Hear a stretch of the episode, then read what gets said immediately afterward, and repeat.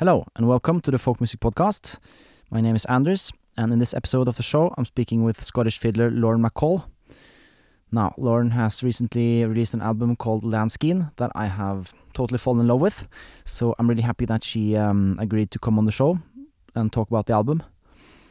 Now, we have a lovely chat, um, talking about things like uh, the process of making her album, um, and uh, just what it means to be a musician and an artist, really, especially in times like this.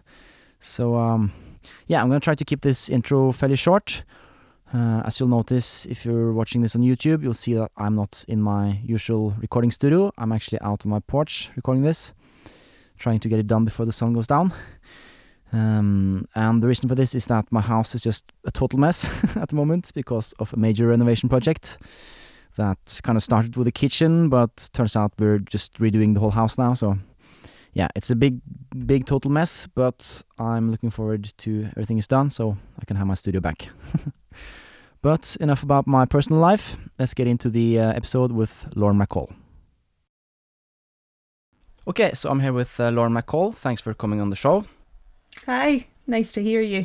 So uh, I'm really happy that uh, you could join me for this episode because um, I'm a big fan of your work. Um, I've been aware of you for a while now because, uh, well, several reasons, but uh, I'm a good friend with one of your former bandmates, Sarah Summers, um, Aw. whom you used to play in, or you still play in the band Rant, but she also used to be in that band. Um, great band, by the way. Uh, but I've also enjoyed your solo releases. Um, I think they're all very solid but I especially enjoy this latest album that you put out called uh, Landskein. Um, I think that release kind of takes it to a different space, uh, and I I really liked how that album has kind of a naked, introspective vibe. Perhaps, at least that's how I interpret it. Uh, and I'd love to hear Yeah. um, kind of your thoughts on it and your story behind it, and maybe the process of making it, all that stuff. Yeah, it's it's really intriguing that that you. I'm I'm so glad that that's connected with you on that level because that's definitely what I what I set out to do, and it's perhaps a perhaps an album that I've been wanting to do for a very long Mm. time, but had never felt ready to do it. No. Um, the material was perhaps ready. Um, a lot of the tunes I've been carrying with me for 10, 15 years. Um, so it's it's not a collection of music that I've just discovered, and it's all old material. Mm. But I think I just I've reached a stage in life where I felt comfortable releasing an album of Yeah. predominant. It's predominantly very slow, slow Yeah, airs. I, I think I know what you mean because it's it's a very mature sound in a way to the. Uh, but we can go, come back to all that. But before we jump in, maybe you could um, quickly introduce yourself and tell us a bit about who you are and your musical background, and perhaps how that ties Yeah. into where you are today with this album and everything. So I'm from the Highlands of Scotland. I'm from uh, the Black Isle, which is just north of Inverness. It's a peninsula. It's not an island. Um, and I grew up learning music through school, um, through violin lessons at school, but also um, a, through an organisation called Fèis Rois. And Feish in Scottish Gaelic means festival. Um, so literally, it means Festival of Ross-shire, which is the area that I grew up in. And I suppose these are summer schools um, teaching kids and, in fact, people of all ages to, to, to play and become connected to the music and the language from their area and to feel proud of that. Um, so that organisation's been going for 30 years, and that's very much where I, I learnt my traditional music through that organisation, and, and now I teach for them, which is a lovely thing to, to come full circle of. Nice. Um, so learnt learnt through them until I moved to Glasgow when I was seventeen to study music at the Royal Conservatoire, and stayed in Glasgow for a number of years after that. And that would be And- traditional music uh, at the conservatory.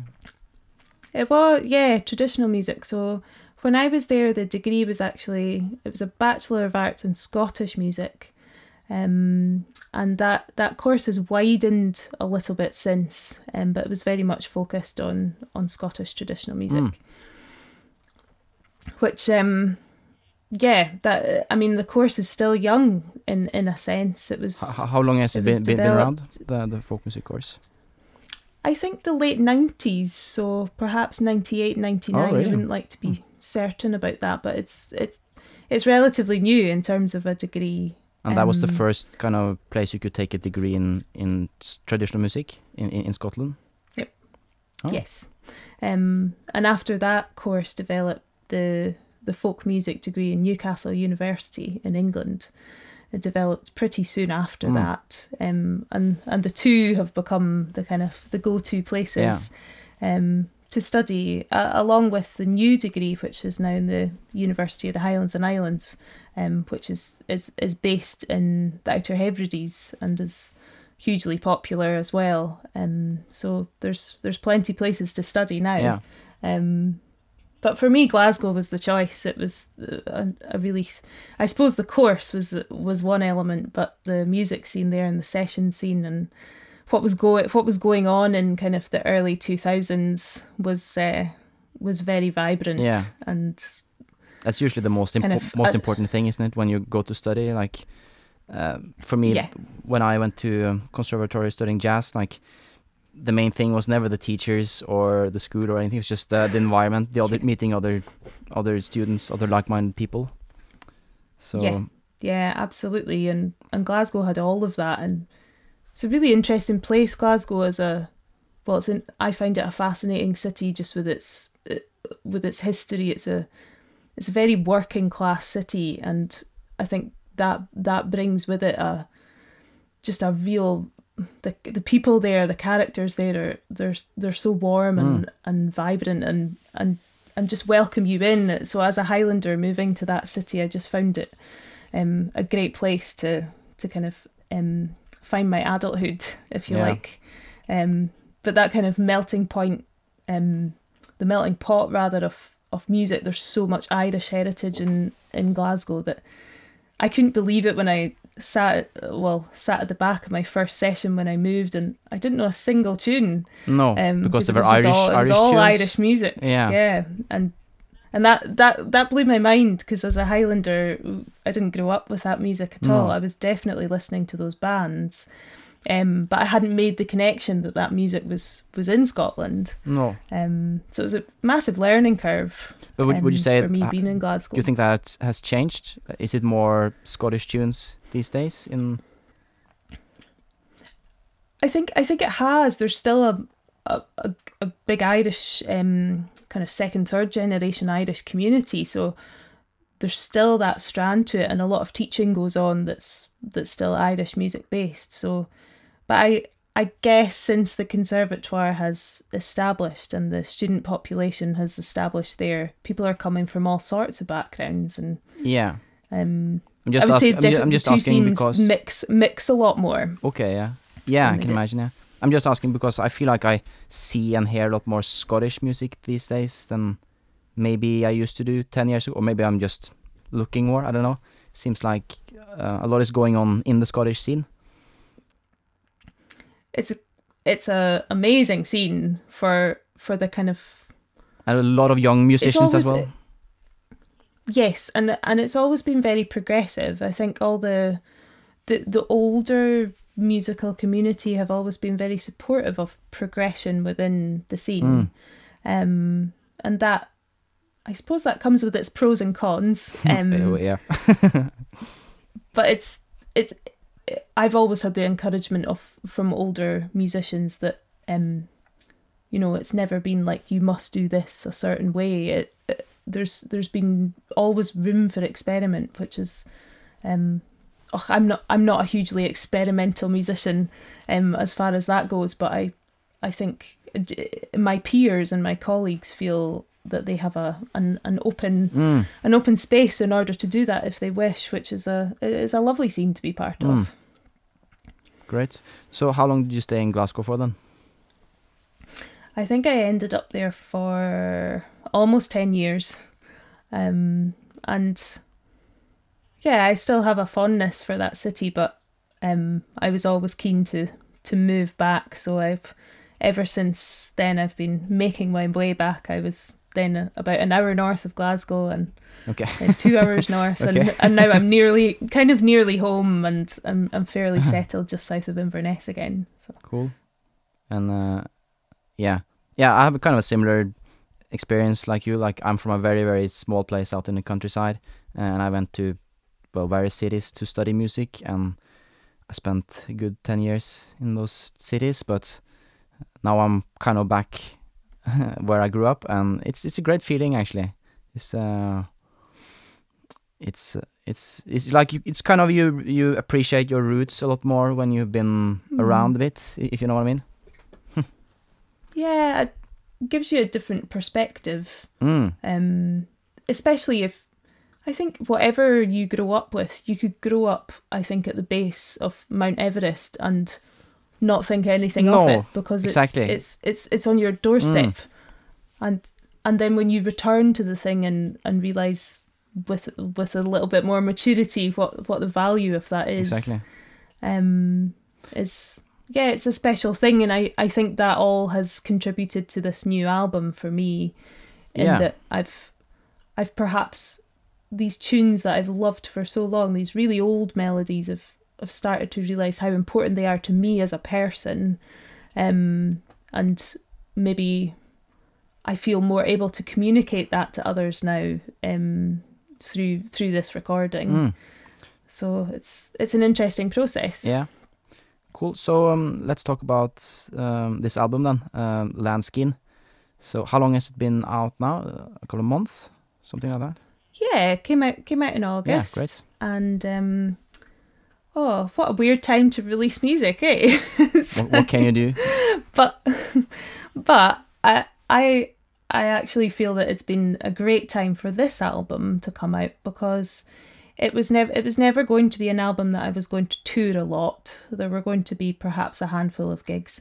Um but it it's an album for me that I want people to put on like with the fire on Mm. when they've got you know put it on in nice speakers get a nice whiskey or something and just and immerse Yeah. themselves in it Yeah. and and people have got more more time to do that at the moment than than perhaps their fast-paced life before Because like I, I saw you Um, put, putting out this this new album, uh, and I tried to just listen to a couple of the tracks while on the go or something, and I really realized that, like you said, this isn't the kind of album you should listen to bits and pieces here and there. So I kind of had to sit Mm. down with it and listen to the whole thing from start to finish, um, because, as you said, it's almost only slow tunes or or airs, traditional slow. C- can you just maybe explain what is an air exactly? So I, I think I would categorize an air as a melody that has come from a song. So a, vo- a vocal air, um, or a, a slow air in our Scottish tradition is, um, I suppose, the slowest form of music. It doesn't necessarily have a meter or a pulse. No. Um, it can be quite quite free. Um, but the majority the majority of these airs that I play on this album have once been vocal melodies. And do you know uh, the the lyrics of, of the tunes that you, that you're playing? Some of them I do. I'm I'm not a singer, um, but but others have been lost, and and that that's a small criticism, I suppose, of some of these collectors of music, was that they were very keen to get these melodies down, but not so keen um, on the words, and that there were various reasons for that. Um, some some political, and some because of the so so some of the words that were, were being sung i mean some of these airs are from the kind of post culloden post um, the kind of jacobite times where there were many things being said that people were keen to hush hush. Um, and so removing those words from the melodies was the the way of doing that. But it was at a time where the mu- so some of these collections are perhaps from the early 1800s when it was becoming fashionable to publish music and and to have it in, in printed form for for the big country houses and the the patrons of music to to play on their harpsichord um, in the drawing room. Um, so, al- there's a bit of a already ge- already at the po- at that point it was primarily an instrumental, uh, non non vocal tradition or non lyrical tradition. yes, Okay, that's Yes. interesting. and especially especially from these tunes which were they were being taken from the Highlands where the the music was predominantly Gaelic song and piping and fiddles um, but they were being presented to these publishers in in Glasgow or, or in the cities so that they could take them and present them to the um, to the upper classes Exactly. um, and that was really the only way to to monetize from their from their collections was to publish them. Um, so I've I've kind of removed that element of it and and tried to go back to the tunes as I would perhaps hear somebody singing them, um, and to give them a a voice through my fiddle again. Because a lot of these tunes are some of them are quite well known, but the majority are are not that often played. No. Um, and I find like I've been playing various types of Celtic traditional music myself for a good ten years, uh, but I don't think I can play a s- slow air uh, in any convincing way at all. Uh, mo- maybe mostly because that is has never been my focus, but. uh, As, as we alluded to earlier, it takes a certain kind of maturity to approach a melody like that because there are so few notes, Mhm. so there aren't really that much to hide behind. Yeah. And I mean, if, if you're blasting out the reel, you can kind of get away with it not being the most, uh, I don't know, interesting thing in the world, just because it's it's fast and it's exciting. But when you play uh, a slow air like this, like the the music you have on your on your album, you have to really be present in the music. I think, uh, in in a way yeah, that kind of it- takes, um, I don't know. It takes a certain maturity, I suppose, to get underneath the skin of the tune. yeah i think there's a certain yeah like like you're describing this kind of almost embodiment of the melody um which for me is uh, it is like my my singing and my my kind of voice through how i how i kind of breathe with the melody is i, I breathe a lot in in my playing um but you're right the slow the slow air is the form of perhaps especially on the fiddle because the bow is so unforgiving if you're nervous or if you're if you lack tone or variety of expression um the bow will soon expose that. So um I grew up loving slow music and I think that's that's really helped. So it's not something that I've had to kind of approach and try it's that sounds a bit um cocky to say I haven't had to work at it I, I no, certainly but I, have worked at I it know but what I've you mean. Yeah. I've always loved it, so I think Mm. that's really helped. Yeah, because I've always been a kind of musician. I've always been a- attracted to the like the, the technical stuff, the fast stuff. Uh, All that, when I listen to my playing from years back, it's always like a bit faster than I can actually manage, and like a bit too technical and all that stuff. But in recent years, I've come to like really appreciate more and more sim- simple stuff. Uh, not not simple in in that way, but uh, more minimalistic I in know, a way. yeah. Um, so yeah, I, I really enjoyed listening think to your. I think there's album. room there's room for both, isn't there? And definitely. I, you know, I I, I notice how much um, you know, th- this music and, and and the slow airs because because they are a lot of them are so free and they have no pulse. That was that was it was quite easy to decide that a lot of it would work best unaccompanied. Yeah, Um, because that that's and another point. Like there's, did there's almost no other instruments on the album. It's pretty much only you throughout. There's there's piano on two or three tracks, perhaps. Yeah. Yes, yeah, and um, and that was just on a few that I could really hear those colours. But um, I think to to use to use my solo project to have that voice is it fulfills me for that, and then I really enjoy the more slightly technical and um, the faster stuff with others, where Mm. you're really sparking off somebody else's energy Exactly. um I find find playing faster stuff on my own unaccompanied is not something I enjoy as much because I really I really feed off the rhythms of of other players. Yeah, yeah, that's interesting. But um, so these uh, tunes on this album, is it all music that you've uh, that you've had with you for a long time, or did you do some digging or some kind of uh, is some of the tunes newer uh, tunes on your repertoire? a little bit of a mix, maybe three quarters I've had for for quite a long Mm. time, and I noticed when I decided to make it last year that there was a little bit of a theme emerging in that a couple of the titles were related to to mountains or hills, um, and that wasn't a conscious thing, but it it's it made me realize how much I'm a, I am kind of attracted to music off off the landscape and and hill walking has become a very important thing in my life over the last six or seven years.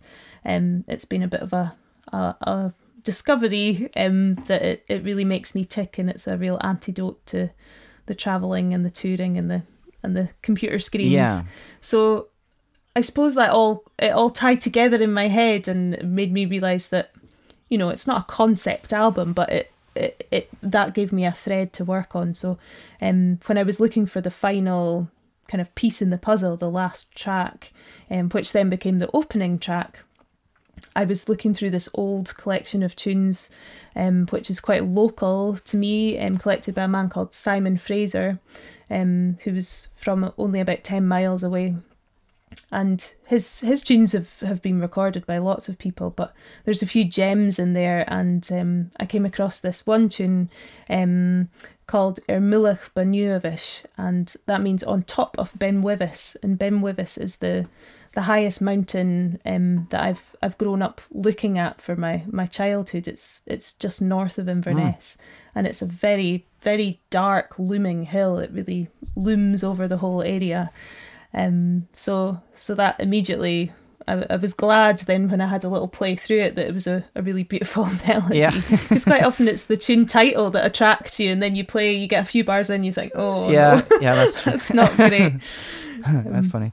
But with, with with that one, I was um I was very very happy to find Mm. it to, to find such a gorgeous local local melody. Um, so that that then kind of became like the single from the from the album. Um, and and there are most of them are from books. I love learning tunes from manuscripts. Um, because I know that I won't have heard anybody else play it, so I know that my reading of it is is the only thing that's that's in my brain whereas I- think my ear just the minute I hear somebody else's version I really struggle to get away from that Mm. What, what about um, ar- ar- as a ar- what about archive uh, recordings? Is that something you've been uh, using as source material? yeah not not so much for this album I have before um and I Because guess that's a different thing as well, isn't it? From Yeah, learning from yeah, I mean- uh, notation. Yeah I lo- I love it and I do I love hearing a, a kind of a much older version of something and and that interpretation but I do find it then very difficult to get away from that as the like even tempo hmm. you know like if you hear somebody playing something I, I've got I don't know why but I've got this thing about speed and once I've heard somebody play something at a certain speed Yeah. it's ingrained in me and I find it very difficult to take it take it into another zone so hence why I love playing through these old books and um and knowing that I'll it's it's just my interpretation of those Mm. notes Cool. Uh, You're kind of of- at the mercy of the person who wrote it down, I suppose. But yeah yeah well that's it and I, and I I do take things with a little bit of a pinch of Yeah. salt because going back to that thing about the collections as well one one thing that that we do know and it's been well documented is that the people who published them quite often make, made them a bit more complicated because they were perceived to be too simple okay, yeah. um, so quite often, like you, you know, things that were just modal, they'll have added in the sharpened seventh. They'll have made it sound more strictly in the major or minor. Yeah, because they had an an image in their head of how this was supposed to sound. So they kind of yeah. Yes. Yeah. Like we had Um, a lot of similar so- things in Norway where like some of the the earliest people to to kind of collect traditional music was like schooled musicians who who who knew how to write sheet music like uh, a lot of organ players uh, f- from the local church they would Mm. like gather in some or um, write down some local tunes but they didn't necessarily understand the rhythm or the embellishments so so they kind of simplify them or they mm, they put their own spin on, on them, if you know, uh, in a way. But uh, but as Yeah. you say, you kind of just have to uh, remember that you're looking at an old tune through the pen of the person who actually brought it down, which can be an interesting experience as well, I suppose. Yeah, and it, and almost, I suppose, especially when a lot of these tunes were taken from singers. So, um, Captain Simon Fraser, who I just mentioned, nearly all of the melodies that he wrote down were from the singing of somebody, and therefore. Some of the keys are they're pretty tricky, like three or four flats, um, which wouldn't sit naturally on the No. fiddle. Um, and so it's just thinking, well, was that the key that person was singing in, or how you know what what was the con the context of Mm. the collection, and and also I I've come to think re- recently about all these collections that they're so they're so important to us that we have them. Um, some of them being three three hundred and fifty years old. They're they're so important, but at the same time, I, as a musician and somebody who writes down music, cannot imagine in 300 years somebody analysing every detail of what I have put to paper. Um, so I always try and think and put myself in that person's shoes and think if they were scribbling down a tune to give to their bandmates and for a Yeah. for a dance and bef- you know it, it ended up in this book that we're all Yeah. we're all scrutinizing 300 years later Yeah, it's a bit comical. it's like trying trying to put things into context Mm. and think that they were never ever meant to be these hugely academic pieces of work and and that's not to belittle them at all because they were skilled musicians but um yeah to just to always take it with a pinch of salt i suppose Yeah, like yeah, they couldn't imagine what, as you say, like what would happen with that scrib- scribble 200 years later. Like in in in Norway, Yeah. we have a lot of uh, recording of like old fiddlers um, in the 30s and in the 50s, where people would like just show up at, at their doorstep with a tape recorder and here play some old tunes. Uh, Yeah. and like whatever they they play that that day is like just now set in stone and that's the gospel everyone has that's how That's music from yeah, yeah that's the yeah. like the that's how music from that valley sounds finish end of story uh, but in reality it was just something that person happened to play at that at that time like yeah he couldn't know what that would be like used for in the future so that's interesting exactly yeah i think we we have to have to give those people the respect Mm. of of imagining that somebody interrupted their day yeah exactly literally whatever they were up to, yeah. to to make that recording, Mm. don't we?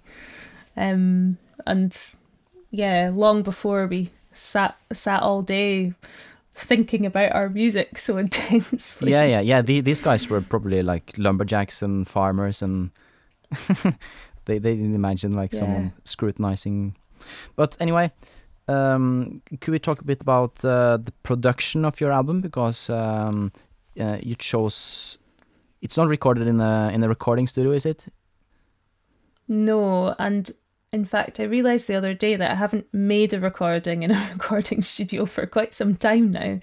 Um, so this this album was recorded in a place called um, Abriachan Hall, and Abriachan is is on Loch Ness side. Um, so the our our most famous body of water beside Inverness. Um, so the the the little hall, which is a little kind of tin hall, very small, um, it's up the top of this very steep hill, and I went to see some concerts there when I was a teenager, and they were it was unaccompanied fiddle playing, um, and in particular the playing of Liz Doherty, the great okay Irish fiddle player. Um, I heard her there when I was 15. And I just remember thinking, wow, this fiddle sounds so great in this hall. Um, so that that stuck with me. And when I realised I wanted to make this album, I, I just thought it, this music doesn't suit a studio in a sense. It needs a context and a space. Mm.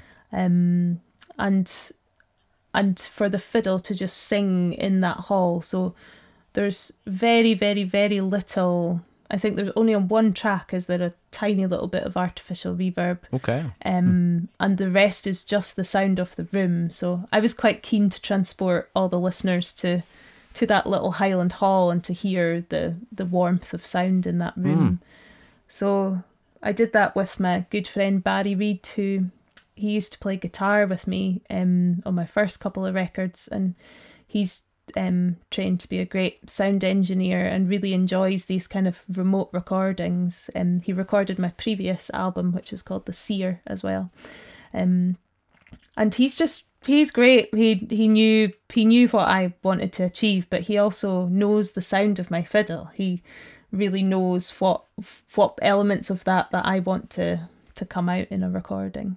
So he yeah he's he sat in the kitchen of the hall for four days and um it was freezing i, I remember that Okay, about okay. it that was like my lasting memory was just turning up in hats and gloves and Yeah, that's putting like pound coins in a electricity meter to try and get it to work so. At at what what time of year did you record it? it was in november Okay. um which yeah it just always kind of crisp i remember crisp mornings leaving the house um and then on on day three we because there's no piano in that hall um we hired a, a baby grand piano to to be delivered Oh, in the really? morning and to be taken away at night so we just had this window and Huh.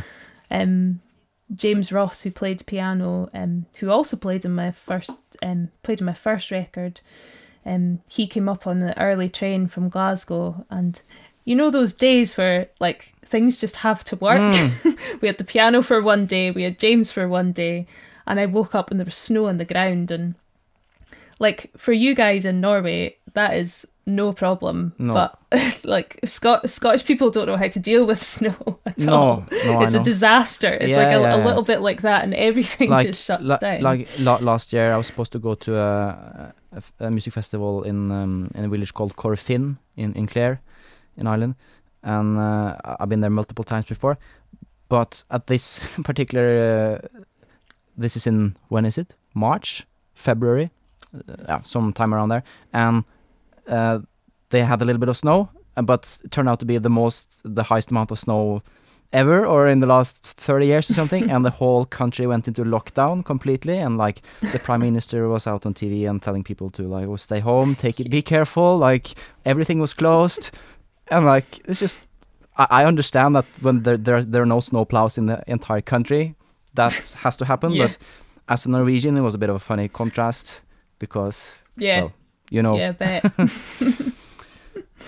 but yeah, nevertheless, this man um kindly took this piano up this hill in a horse box trailer off on the end of his car and got up the really steep hill and and it was fine and he just put the piano up and quickly tweaked it tuned it and and we just had a day and looking back on it it was a magical day for me because it it all you know when something a plan just comes together and um and the music i think was kind of affected by that. We just we just had a few hours to to get those takes done and um and do them obviously totally live in that space. Um and then before you knew it the the piano was off back down the hill Yeah. again. it's like a fairy tale almost yeah i know But um, yeah, really tasty um, piano playing as well. I think on on those tracks, Mm. it's kind of it, it can be uh, challenging listening to like ten tracks of solo fiddle if you're not super into that tradition.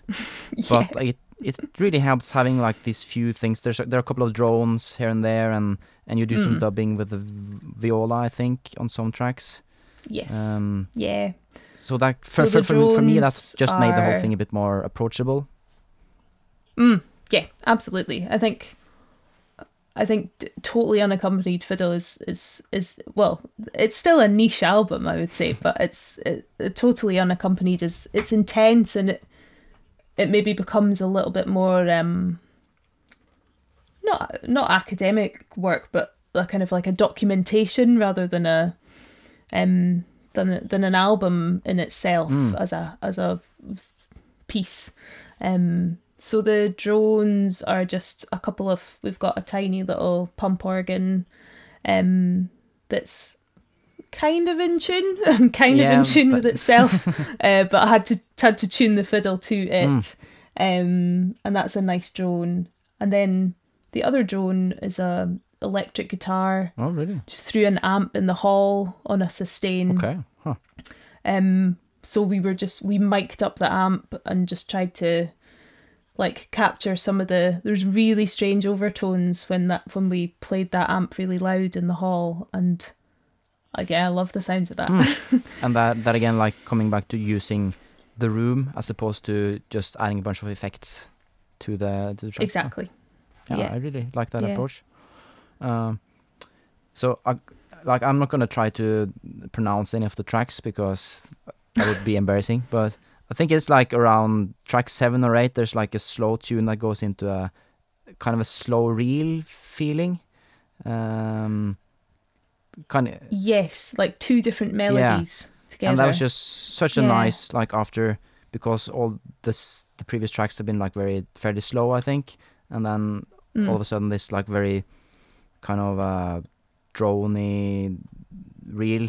It's played like four times or something with the piano and it's yeah really nice stuff. Really perfect like perfect timing um when it comes to tracks as well. I mean i'm i'm big big fan of Mhm. the album as an as an art form. Like the the the order of the tracks really matters to me.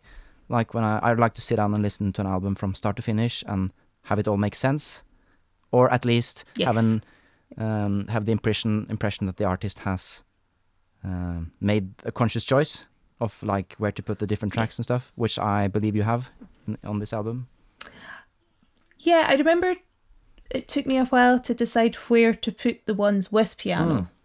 Mm. Um, you know, not to top load them like like all right at the start, or or do I put them all in a chunk? No. Or uh, I space them out a little bit. I think there's kind of two and two.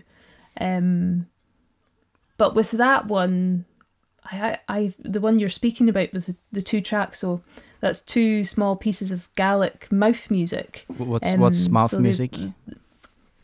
So there's a tradition uh, within Gaelic singing called puirt à beul, um, which means um, well, it's Gaelic mouth music or the, the, the song or the, the reel from the mouth, um, and traditionally they're they're reels or jigs or strathspeys or dance tunes, but that would have had words to them, and and quite often those words were.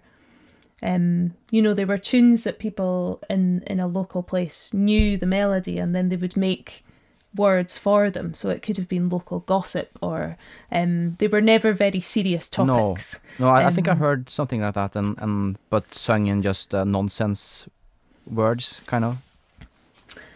Yeah, and a, a lot of the time the they will have they will the words will have meaning, but the they're very light in in, in topic, um, and it's it's a it's an amazing um kind of it's kind of the skill of a, a great Gaelic singer is the articulation on those words when they're singing them fast. So these two little melodies there I picked up from two great singers. The first being Rona Lightfoot, who is oh just an incredibly inspiring woman. She's a piper, um, and she, I believe she was she was one of the first um women pipers to be kind of allowed and respected to to compete in in piping.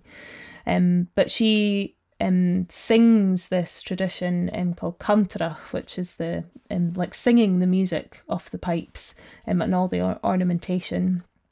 It's totally fasc- fascinating to hear. Um, but she's she's just a, an amazing woman, full of lots of beautiful songs, and um, so the first one I I heard her sing, and the second one I um, got from the singing of a great Gaelic singer from Glasgow called Maeve MacKinnon, who I used to play and tour a little bit with as well. Um, so those those kind of song melodies are uh, kind of stick in the head quite Cool, quite a lot from singers. nice. So, um, so we haven't really spoken about like the, the title of the album, Landskein. What what does it mean exactly? So I came across a tweet um, by the great writer Robert Macfarlane, a great nature writer, and he was doing a thing a few years ago, maybe 2017. Um, he was doing like a tweet every day. He would have this like a unique word and the description of that word, all to do with nature. And one day up comes this one, Landskein, which I hadn't come across before. and he had picked up this word in the Western Isles um, from a local man who gave this as the description of when you look at a um, a kind of scenery and a horizon, when you see multiple horizons, like multiple mountains, all at different layers, and they look like they're all weaving and braiding, Mm-hmm. and particularly particularly on a hazy day where the each horizon gets a little bit more blurred in the background, then that's a land skein. Oh, really? Huh. So That's- that's that ni- nice- word nice to have a word for that. totally,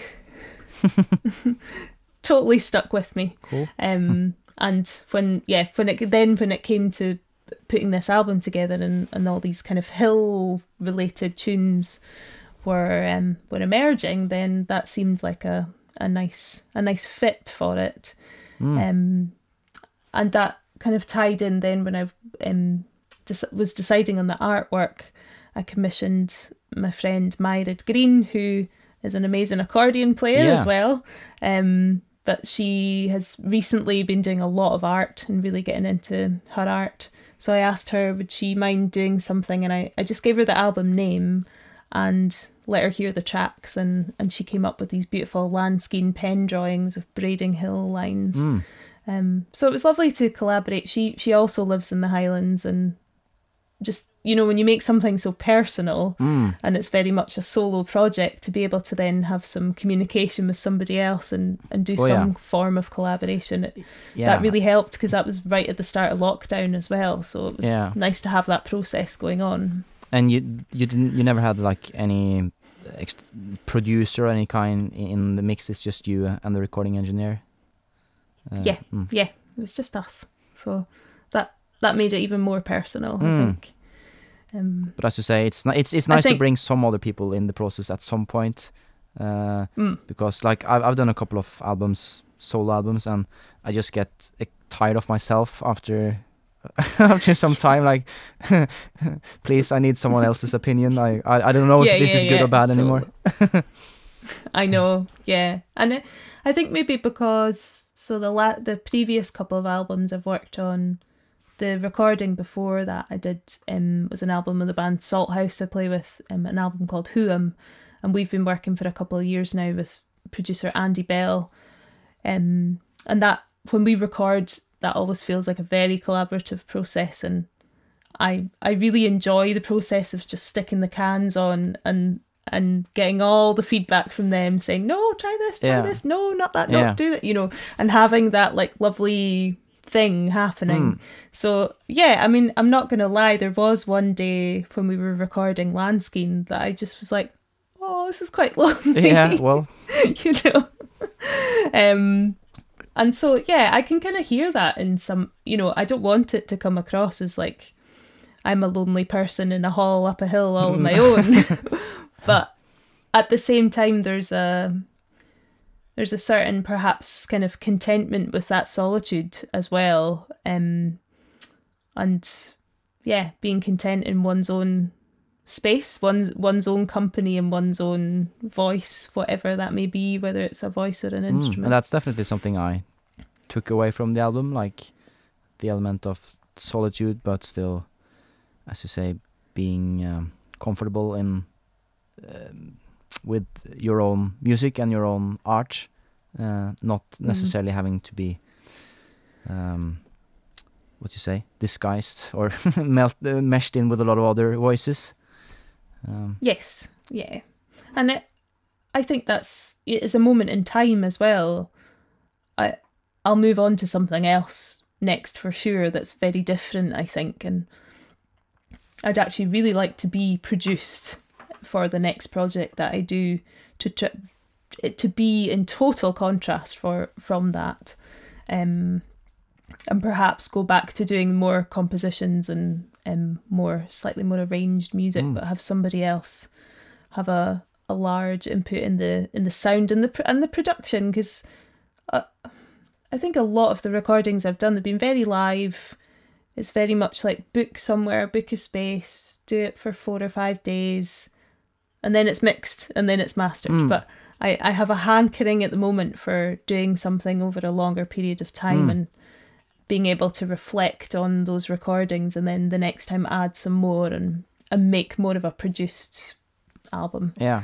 Um, because I've I've never worked like that on my own music. It's always been fairly live, so Mm. that's definitely the next step. I'd say. Yeah, yeah. I I, I had um, uh, Newfoundland folk singer Matthew Byrne on, on the show a couple of weeks back. Oh, I I met him in Cape Breton. oh, really? Nice. A few years Ah, ago. he's he's yeah. a great guy.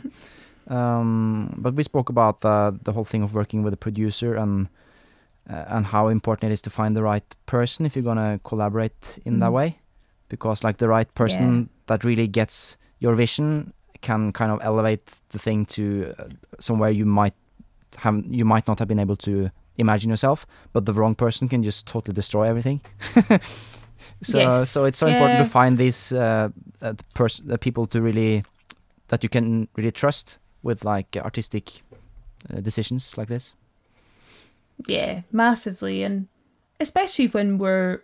I mean, I speak only for myself here, but I can imagine you might be a little similar. Like we're we're natural control freaks as Oh, yeah, self, for sure. self-employed musicians. Yeah, yeah, yeah. so it, it's it's giving away a little bit of that to to somebody and allowing allowing that other voice in um but again yeah i feel like i'm at that stage of life where i've i've said quite a lot of what i i want to Mm. say and um there's there's there's space for for others input for sure Cool.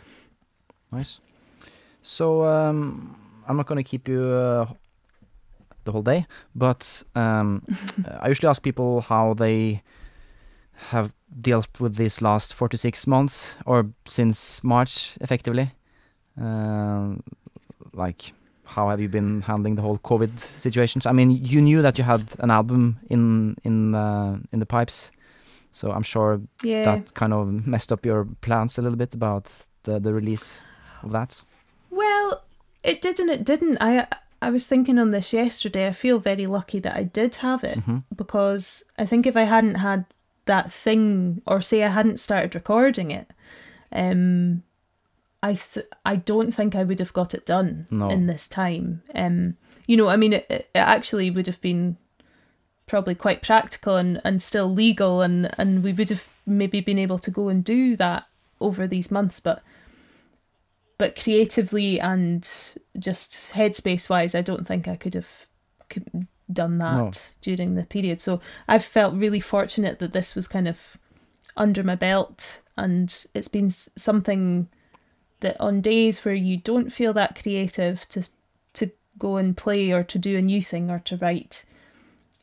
It, it the album's there to do a bit of promotion around, or Mm. you know the the non-creative parts of it have have kind of helped me ticking along. But um, yeah, it's it's a very strange time, and I think what's got me through is all my pupils. I do a lot of teaching, and which is usually I go around their houses because I quite enjoy getting out of my home Yeah. and leaving my space and being in, in in the surroundings of lots of different families. And I've massively missed that, but being able to still connect with them. so it's has- all on all online these days. Yeah. It's all online, and it was looking like it was going to go back to being not, Mm. uh, you know, being back to face to face. But yeah, we've gone a little bit backwards in Scotland in the last few Okay. weeks. Yeah. So Well, so we're we're sticking online. But yeah, so fortunate to have that as. I mean, thank goodness for the internet and just being Oh, able yeah. to have all these connections and yeah. and to make connections through music. I think folk are definitely when the album came out, people were much more in touch and buying things Mm. and just connecting. I suppose people have more time to be online and to be present. Um, so feel fortunate for that, and we just we've just got to see where it where it goes, but we'll. We'll adapt somehow, but I hope that we don't have to adapt too much Yeah. in a sense of that we can still keep our our our identities in in, in what we all love doing. Mm. And like play concerts for people that are actually in the same room. Yeah. Uh, Yeah, to real people. it's crazy to think that it's been six months or something at this point. I know. Yeah, Uh, I it know. feels like And like ten years almost. Well, it feels like there was a different time before March. it does, and it, it's so unusual I don't know. It's so unusual to be at home for such a stretch of time. Mm. It's I've just been trying to be really positive about all the all the great things. yeah, like, which is really important, I think, because th- yeah, you just have to keep the keep the you- focus on what's what's working or what's good. Totally, and to find the things that really make you tick. Like there's this there's this tree that's on my walk locally that I've noticed it changed throughout the year, and you know it probably changed in the same way last year. But I was far too busy running around the country to to even notice it existed. But daily you see these little changes, and and that awareness of your surroundings is is totally invaluable. I think so. I'm I'm I'm really fortunate for this time. Um, what it's what it's afforded us in in lots of ways, and I'm I'm trying to stay focused on that and the positives. Great. That felt like a positive note to end on. it's good advice anyway for anyone struggling with uh, these strange times. Um, yeah, absolutely. So really happy that that you came on and and and uh, wanted to talk about your album. Um, like if people want to learn more about you or your album, um, where should they? Where do you want to send them? They can go to the website laurenmaccoll.co.uk and it's M A C C O L L MacColl. Um, and there's a there's an essay there actually uh, as well as collaborating with the artist. Uh, I asked my friend Mairi McFadyen to write an essay about the album. She's a um, ethnologist and wrote some lovely words about the the album and its kind of context within within the Highlands. So um, that's there to read too Great. and find out a little bit more about the music. And and it's available on CD as well if, if people want to order it. I suppose. It is, yeah, the good old fashioned CD, and the the post box is right next to my house, so I'm I'm always Ah, there every every day. There you go. okay, thanks so much for taking the time. Uh, I hope to be able to meet you in out in the real world at some point, and maybe even have a tune. Yeah, you too. All right, take care. Yeah, it's been great. Cheers. Thanks, Anders. Thanks for listening to this episode of the Folk Music Podcast. As usual, you can find additional information on the show website at thefolkmusicpodcast.com. You can also follow the show on social media Instagram, Facebook, and you can watch the show on YouTube. There you go. so I'm going to head inside now before I get too cold, but I'll see you next week for another episode of the Folk Music Podcast. Take care.